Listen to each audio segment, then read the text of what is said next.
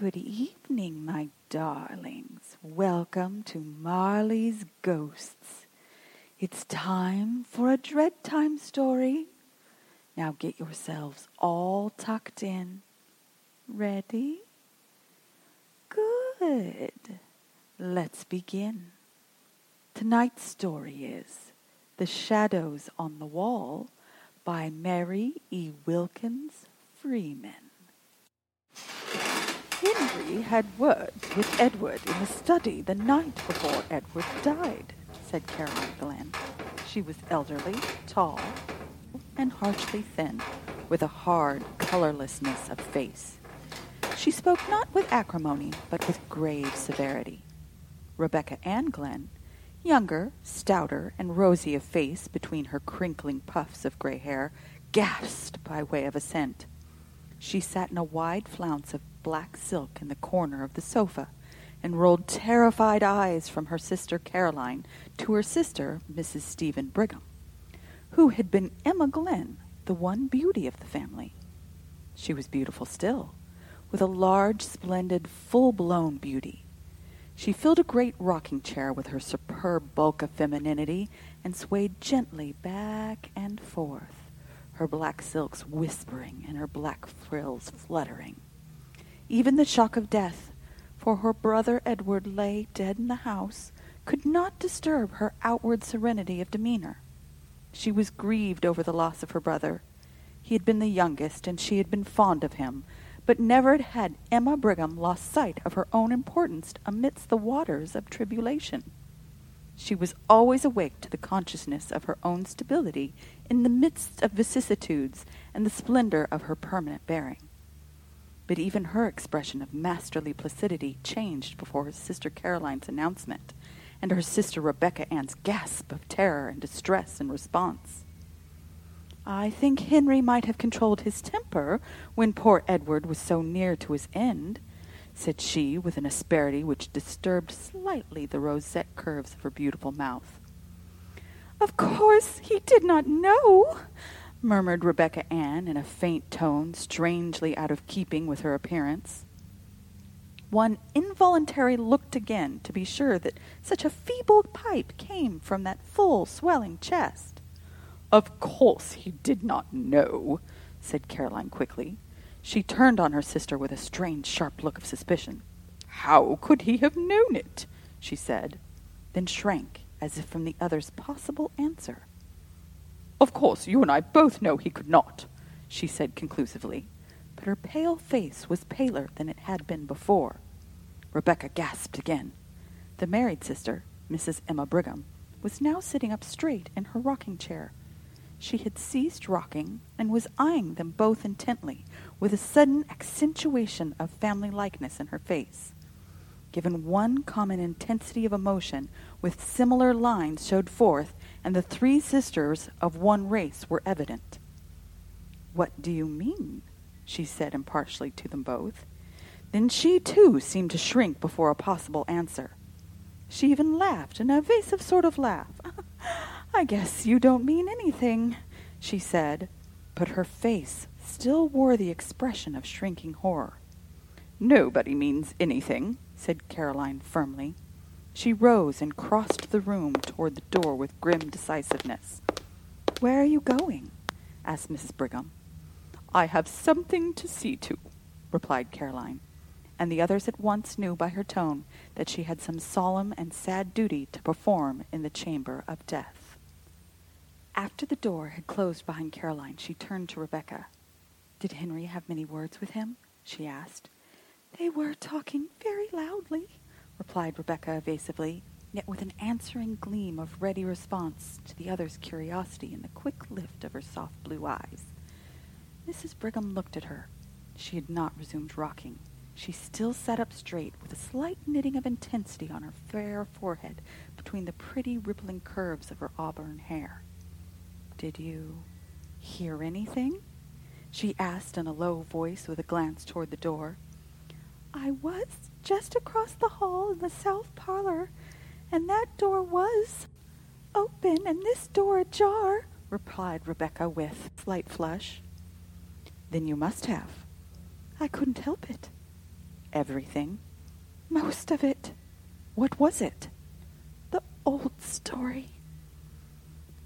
I suppose Henry was mad, as he always was, because Edward was living on here for nothing, when he had wasted all the money father left him? Rebecca nodded with a fearful glance at the door. When Emma spoke again, her voice was more hushed.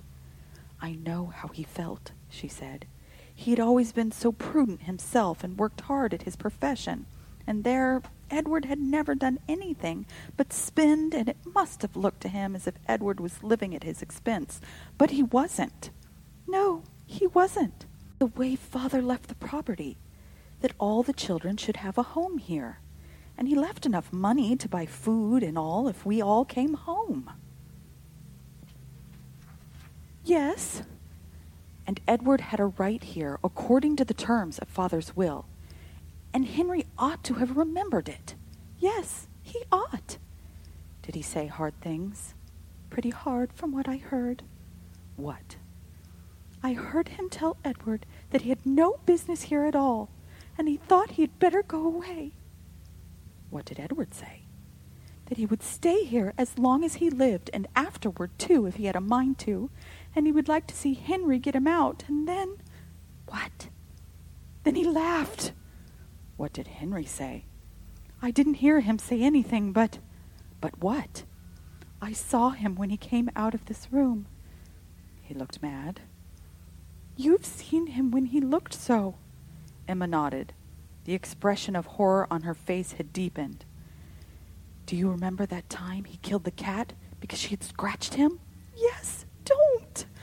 Then Caroline re entered the room. She went up to the stove in which a wood fire was burning. It was cold, gloomy. She had warmed her hands, which were reddened from recent washing in the cold. Mrs. Brigham looked at her and hesitated. She glanced at the door, which was still ajar, as it did not easily shut, being still swollen with the damp weather of the summer. She rose and pushed it together with a sharp thud which jarred the house. Rebecca started painfully with half an exclamation. Caroline looked at her disapprovingly. It's time you controlled your nerves, Rebecca, she said. I can't help it, said Rebecca with almost a wail. I'm nervous. There's enough to make me so, the Lord knows. What do you mean by that? asked Caroline, with her old air of sharp suspicion, and something between challenge and dread. Rebecca shrank.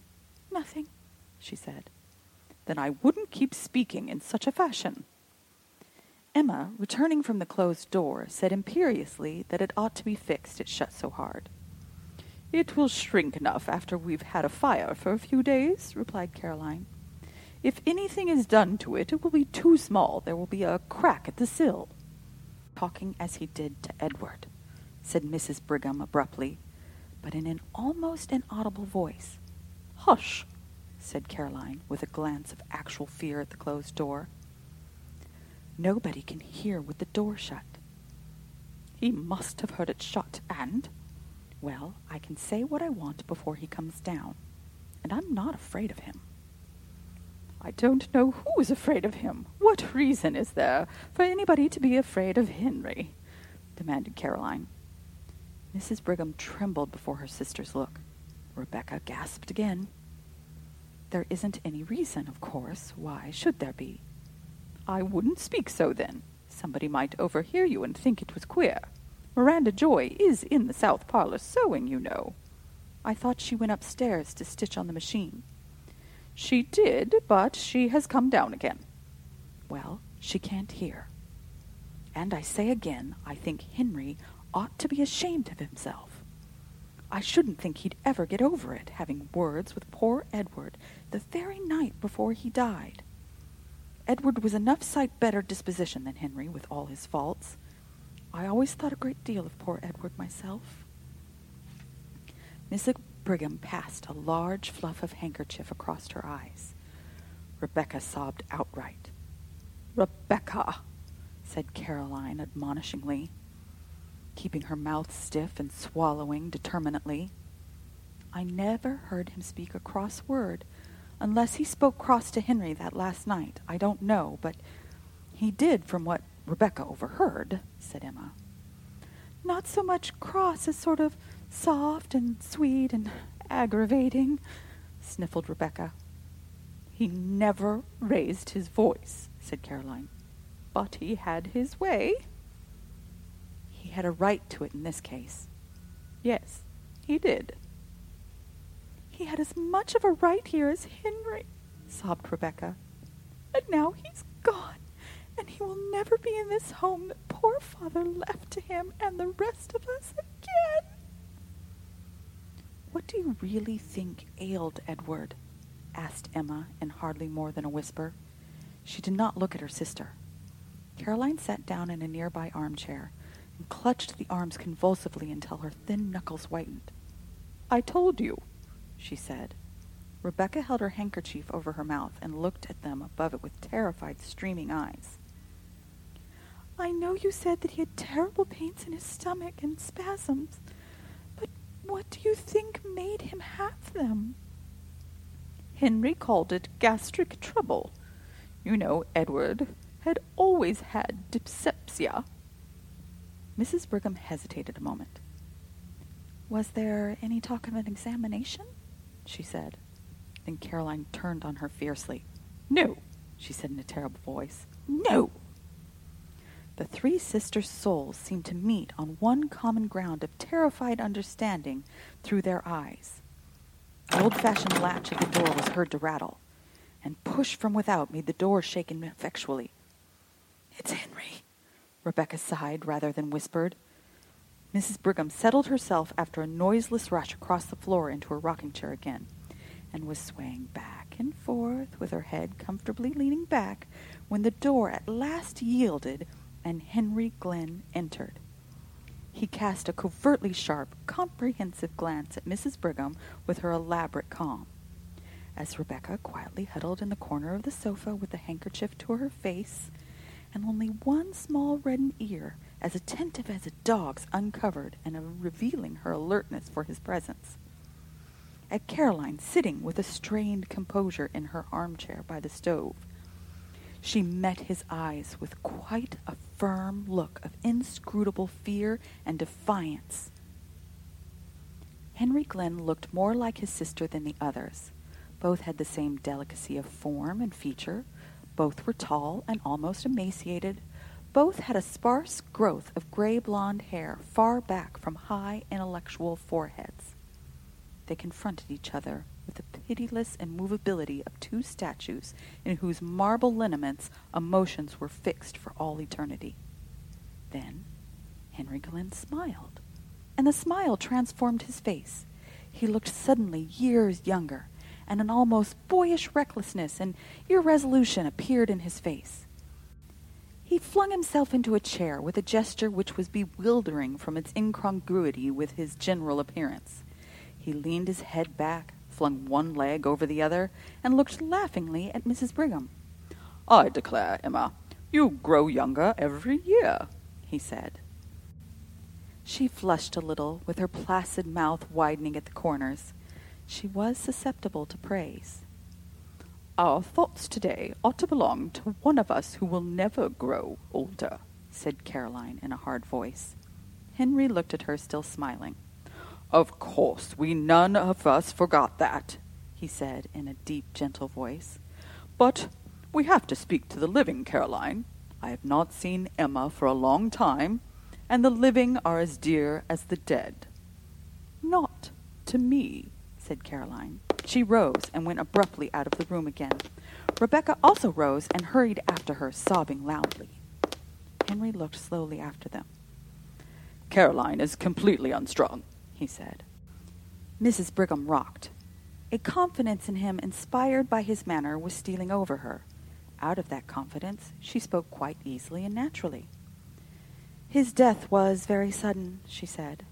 Henry's eyelids quivered slightly, but his gaze was unswerving.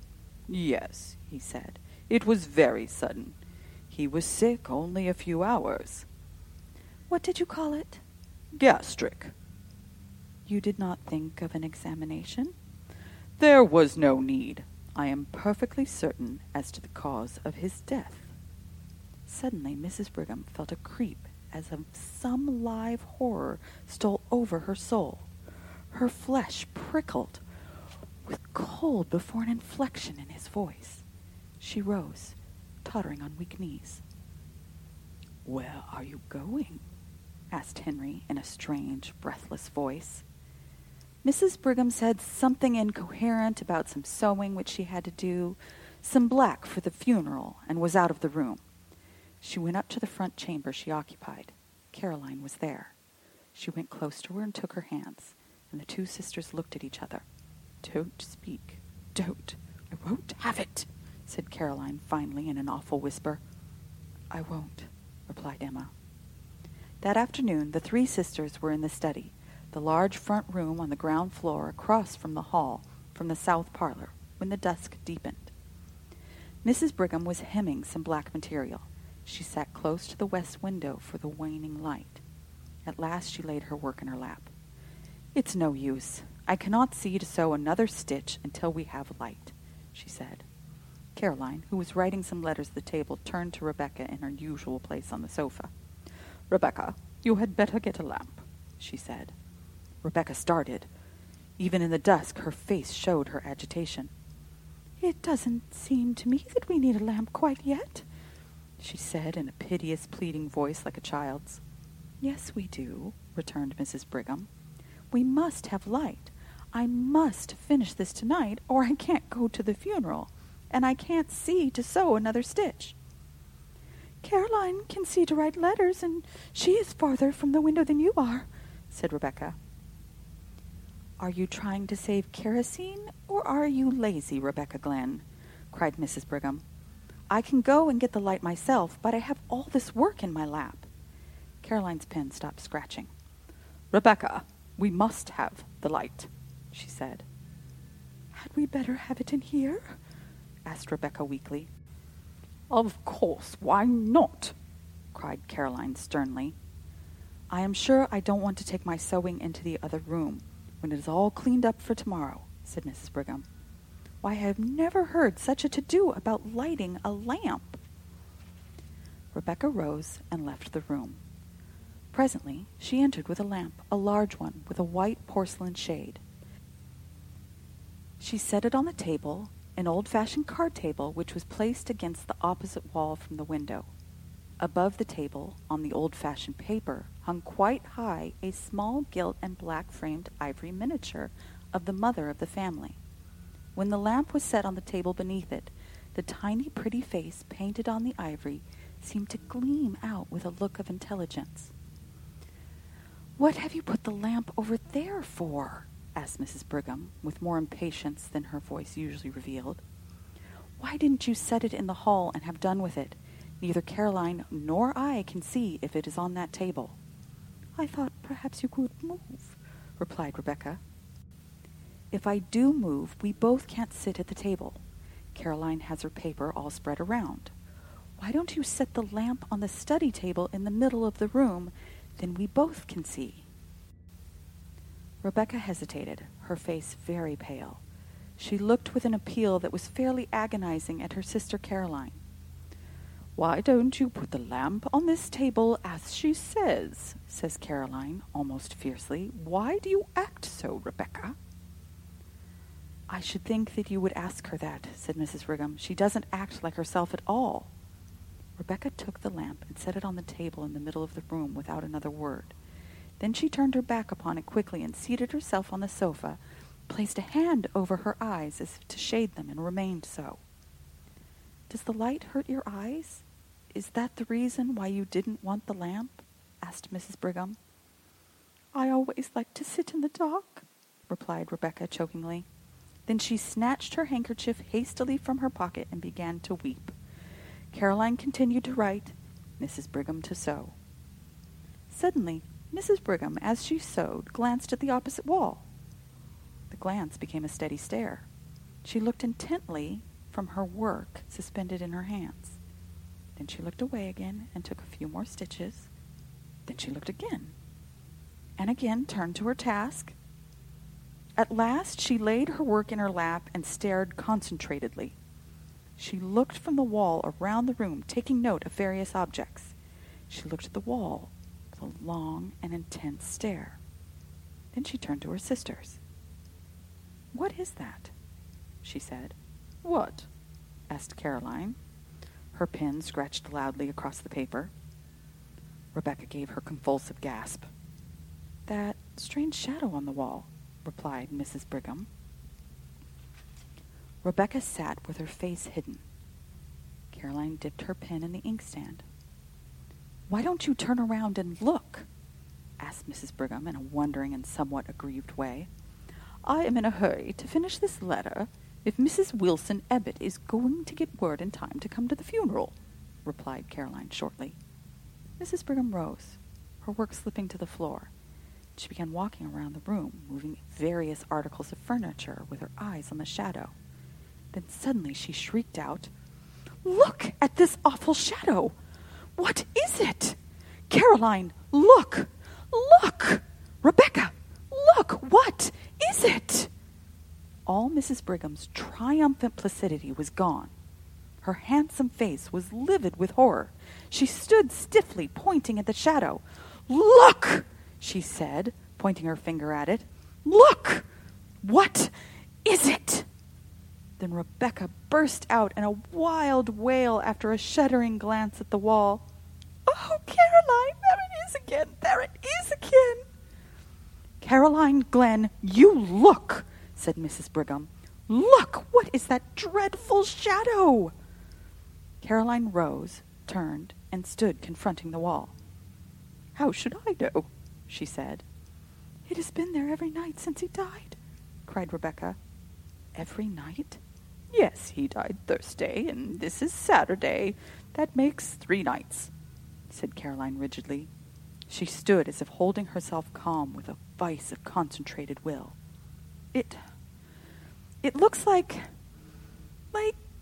stammered Mrs. Brigham in a tone of intense horror. I know what it looks like well enough, said Caroline. I've got eyes in my head. It looks like Edward, burst Rebecca in a sort of frenzy of fear. Only. Yes, it does, assented Mrs. Brigham, whose horror stricken tone matched her sister's. Only. Oh, it is awful. What is it, Caroline? I ask you again. How should I know? replied Caroline. I see it there like you. How should I know any more than you? Must be something in the room, said Mrs. Brigham, staring wildly around.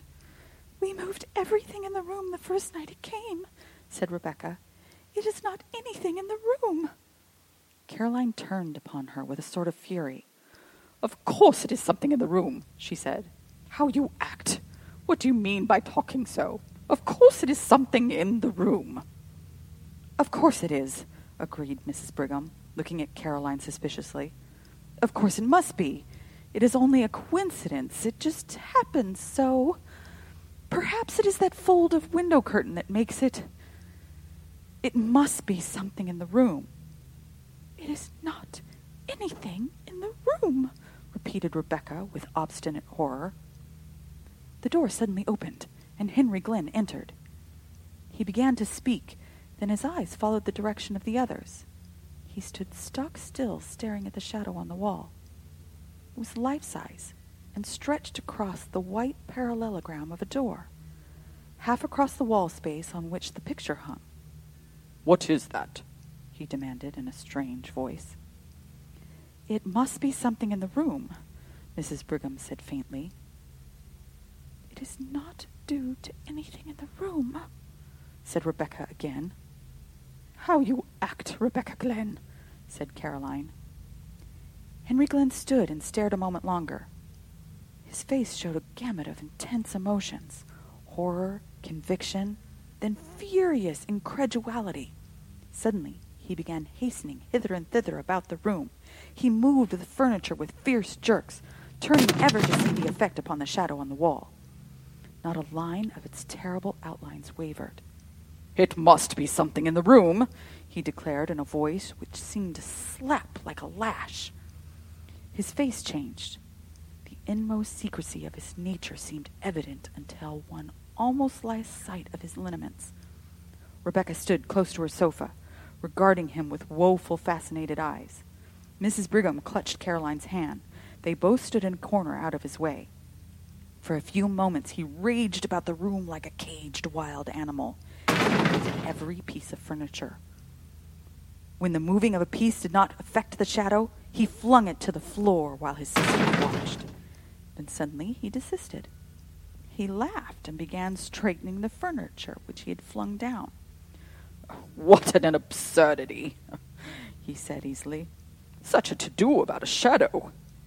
That's so, assented Mrs. Brigham in a scared voice, which she tried to make natural. As she spoke, she lifted a chair near her. I think you have broken the chair that Edward was so fond of, said Caroline. Terror and wrath were struggling for expression on her face. Her mouth was set, her eyes shrinking. Henry lifted the chair with a show of anxiety. Just as good as ever, he said pleasantly. He laughed again, looking at his sisters. Oh, did I scare you? he said. I should think you might be used to me by this time. You know my way of wanting to leap to the bottom of a mystery, and that shadow does look like. And I thought if there was any way of accounting for it, I would like to without any delay. You don't seem to have succeeded, remarked Caroline dryly, with a slight glance at the wall. Henry's eyes followed hers, and he quivered perceptibly. Oh, there's no accounting for shadows, he said, laughing again. A man is a fool to try to account for a shadow. Then the supper bell rang, and they all left the room. But Henry kept his back to the wall, as did indeed the others. Mrs. Brigham pressed close to Caroline as she crossed the hall. He looked like a demon, she breathed in her ear. Henry led the way with an alert motion like a boy. Rebecca brought up the rear. She could scarcely walk, her knees trembled so. I can't sit in that room again this evening, she whispered to Caroline after supper. Very well, we will sit in the south room, replied Caroline. I think we sit in the south parlor, she said aloud. It isn't as damp as the study, and I have a cold. So they all sat in the south room with their sewing.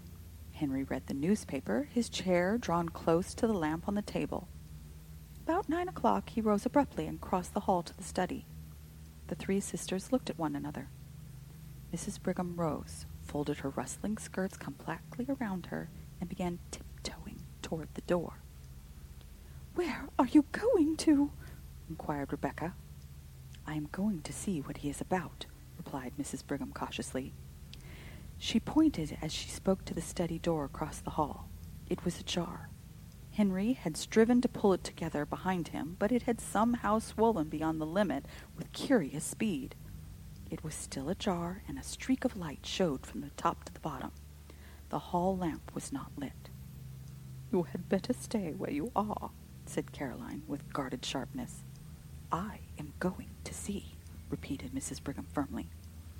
Then she folded her skirts so tightly that her bulk with its swelling curves was revealed in a black silk sheath, and she went with a slow toddle across the hall to the study door. She stood there, her eye at the crack. In the south room, Rebecca stopped sewing and sat watching with dilated eyes.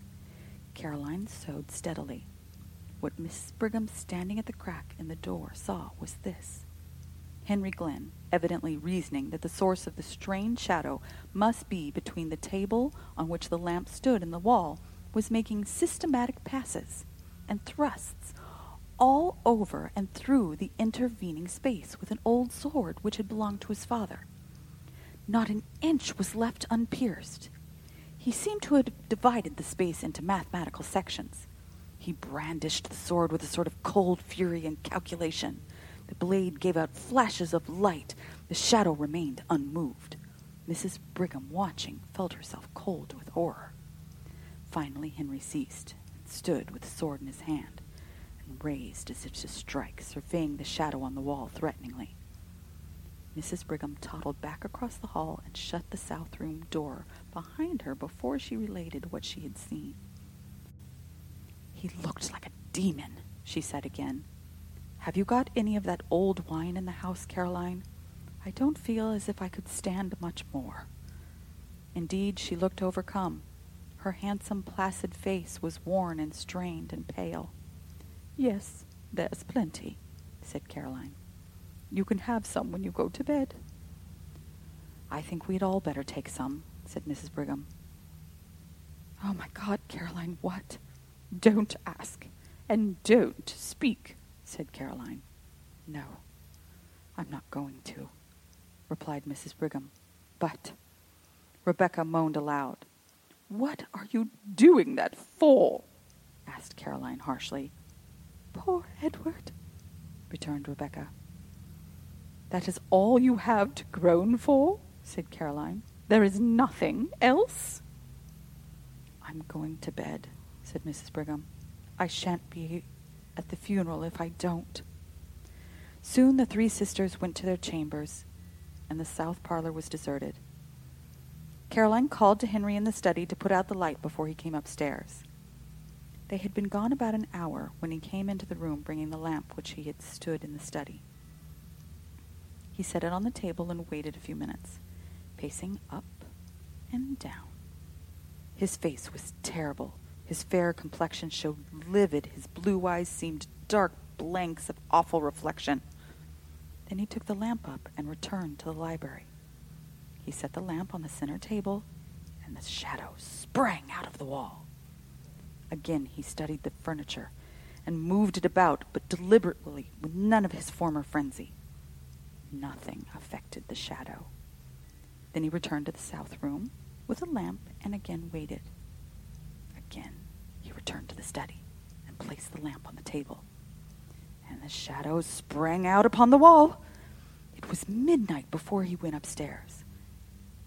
Mrs. Brigham and the other sisters who could not sleep heard him. The next day was the funeral. That evening the family sat in the south room. Some of their relatives were with them. Nobody entered the study until Henry carried a lamp in there after the others had returned for the night. He saw again the shadow on the wall leap to an awful life before the light. The next morning at breakfast, Henry Glynn announced that he had to go to the city for three days. The sisters looked at him with surprise. He very seldom left home, and just now his practice had been neglected on account of Edward's death. He was a physician, how can you leave your patients now? asked Mrs. Brigham wonderingly. I don't know how to, but there is no other way, replied Henry easily. I've had a telegram from Dr. Mitford. Consultation? inquired Mrs. Brigham. I have business, replied Henry. Dr. Mitford was an old classmate of his who lived in a neighboring city and who occasionally called upon him in the case of a consultation. After he had gone, Mrs. Brigham said to Caroline that Henry had not said he was going to consult with Dr. Mitford, and she thought it very strange. Everything is very strange, said Rebecca with a shudder. What do you mean? inquired Caroline sharply. Nothing, replied Rebecca. Nobody entered the library that day or the next or the next. The third day, Henry was expected home. But he did not arrive and the last train from the city had come. I call it pretty queer work, said Mrs. Brigham. The idea of a doctor leaving his patients for three days at such a time as this. And I know he has some very sick ones. He said so. And the idea of a consultation lasting three days? There is no sense in it. And now he has not come, and I don't understand it for my part. I don't either, said Rebecca. They were all in the south parlor. There was no light in the study opposite, and the door was ajar. Presently, Mrs. Brigham rose. She could not have told why. Something seemed to impel her, some will outside her own. She went out of the room again, wrapping her rustling skirts around her that she might pass noiselessly, and began pushing the swollen door of the study. She has not got any lamp, said Rebecca in a shaking voice. Caroline, who was writing letters, rose and took a lamp and followed her sister. Rebecca had risen, but she stood trembling, not venturing to follow. The doorbell rang. But the others did not hear it, as it was on the south door on the other side of the house from the study. Rebecca went to the door. She remembered that the servant was out. Caroline and her sister Emma entered the study. Caroline set the lamp on the table. They looked at the wall. Oh, my God! gasped Mrs. Brigham. There are two shadows. The sisters stood clutching each other, staring at the awful things on the wall. Then Rebecca came in, staggering with a telegram in her hand. Here is the telegram, she gasped. Henry is dead. The end. Thank you for listening to Marley's Ghosts with me, your ghostess, Deborah Marley. You can connect with me on Instagram and Twitter at Marley's Ghosts or send me an email at Marley's Ghosts Podcast at gmail.com. I love hearing from you. If you enjoy the podcast and would like to support the show, please visit my Patreon, where we have lots of tiers to choose from each with their own special treats. Also, rate and review so our community of Dread Time listeners can grow. Until next time, my darlings, sleep well.